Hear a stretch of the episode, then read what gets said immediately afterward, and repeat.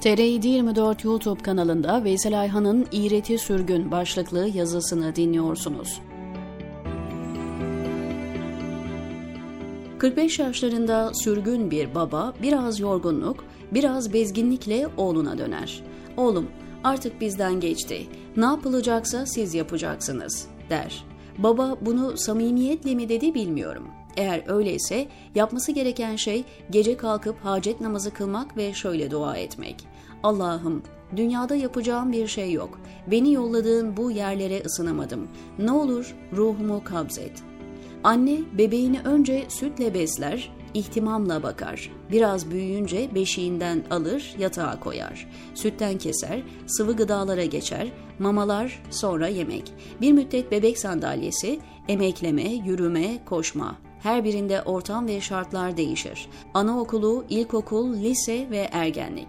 Bebek hayır ben beşikten ayrılmak istemiyorum dese süt güzel başka gıda istemem veya okula gitmek istemiyorum diye ağlasa bile anne kabul etmez. Çünkü bu değişimlerin sebebi şefkattir. Aslında 0-15 yaş arası süreç tüm hayat için temel bir prototiptir. Bu yıllar tüm hayatın dürülmüş, büzülmüş hali gibidir. Bu hesapla 25 yaş çocukluk sayılır. Bu hesapla 30-40 yaşlar ortaokul yıllarına tekabül eder. Bu hesapla 50-60 yaşlar ergenliğe, 60 sonrası ise olgunluğa, ermişliğe, deneyim sahibi bir kamilliğe karşılık gelir. 25'li yaşlara kadar insanda duygu ve romantizm hakimdir.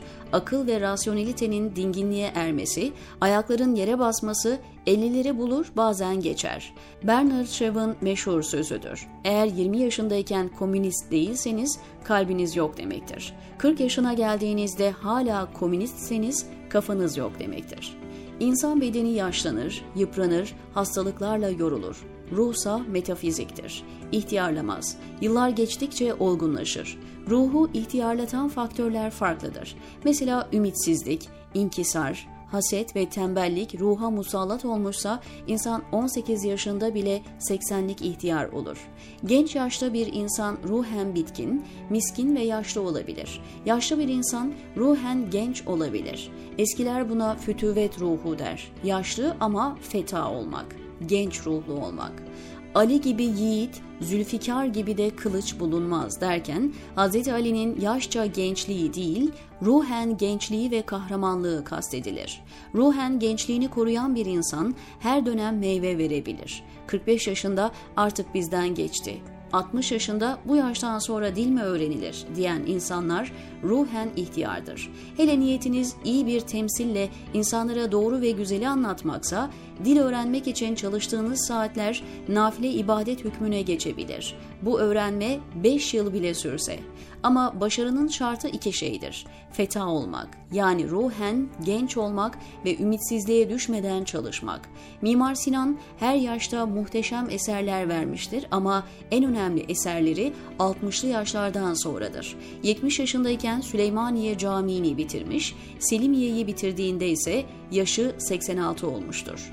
Büyük Fakih Serahsi 30 ciltlik fıkıh eseri El Mebsut'u hapiste, kuyu içinde tamamlamıştı. Soğuktan mürekkebi sık sık donuyor, mürekkep hokkasını ısınsın diye göğsüne koyuyor, eriyince tekrar yazmaya devam ediyordu. Hapisten çıktığında, eserini tamamladığında yaşı 80'i aşmıştı. Nobel ödüllü doktor Albert Schweitzer 86 yaşına varmıştı ama hala fahri olarak Afrika hastanelerinde ameliyat yapmaya devam etmişti. Edison ampulü 32 yaşındayken icat etmişti.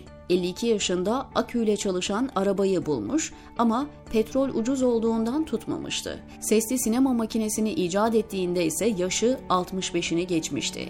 Pasteur kuduz aşısını bulduğunda 60 yaşındaydı. Michelangelo 88 yaşına kadar sürekli eser verdi.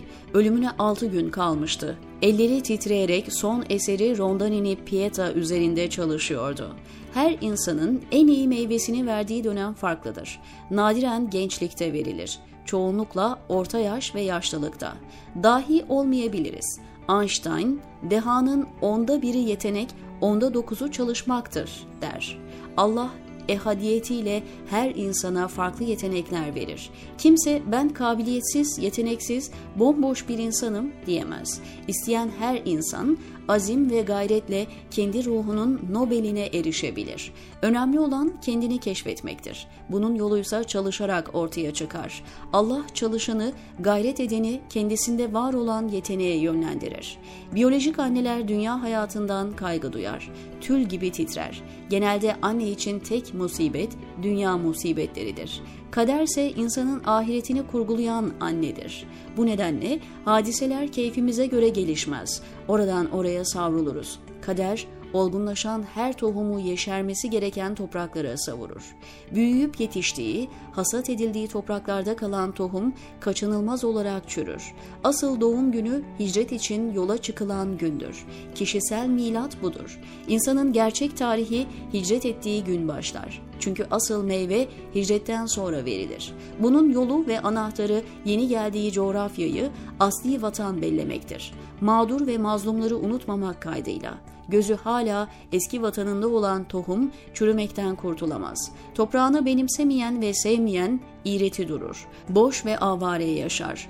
Oyunu okuyamayan, kaderin mesajını deşifre edemeyen tohum meyve veremez. Kendi büyümesine odaklanmayıp vaktini diğer tohumları yargılamakla zayi eder. Yüzeyde dolaşır. Geldiği topluma entegre olmadığı için kenarda kalır ve çürür. Oysa bir annenin evladını beşikten yatağa, bir odadan diğerine taşıdığı gibi kader yaratıcısına yönelen her insanı anneden çok öte bir şefkatle konuşlanıp meyve verebileceği toprağa taşır. Hayat tek düze değildir. Güzelliği de oradadır. Bir gün padişah kostümü, ertesi gün reaya, diğer gün muhacir, bir gün üniversitede dekan, ertesi gün anaokulunda nöbetçi öğretmen. Kaderin artık bunu giy dediği her üniforma velev ki zindan kıyafeti olsun Allah'tan gelmiştir. Allah'tan gelen bir zindan kıyafeti Allah'tan gelmeyen padişah kaftanına yeğdir. Artık bizden geçti demek dolaylı olarak Allah'ım bizden geç demektir. Doğru olan Allah'ın sevk ettiği her ne olursa olsun takdire razı olup o toprakları avuçlayıp öpmek, orayı Allah'ın ihsanı ve lütfu olarak görmek ve Hz. Nuh'tan beri oralıymış gibi o beldeyi vatan kabul etmektir. Allah'ın takdirine saygı bunu gerektirir, diyor Veysel Ayhan TR724'deki köşesinde.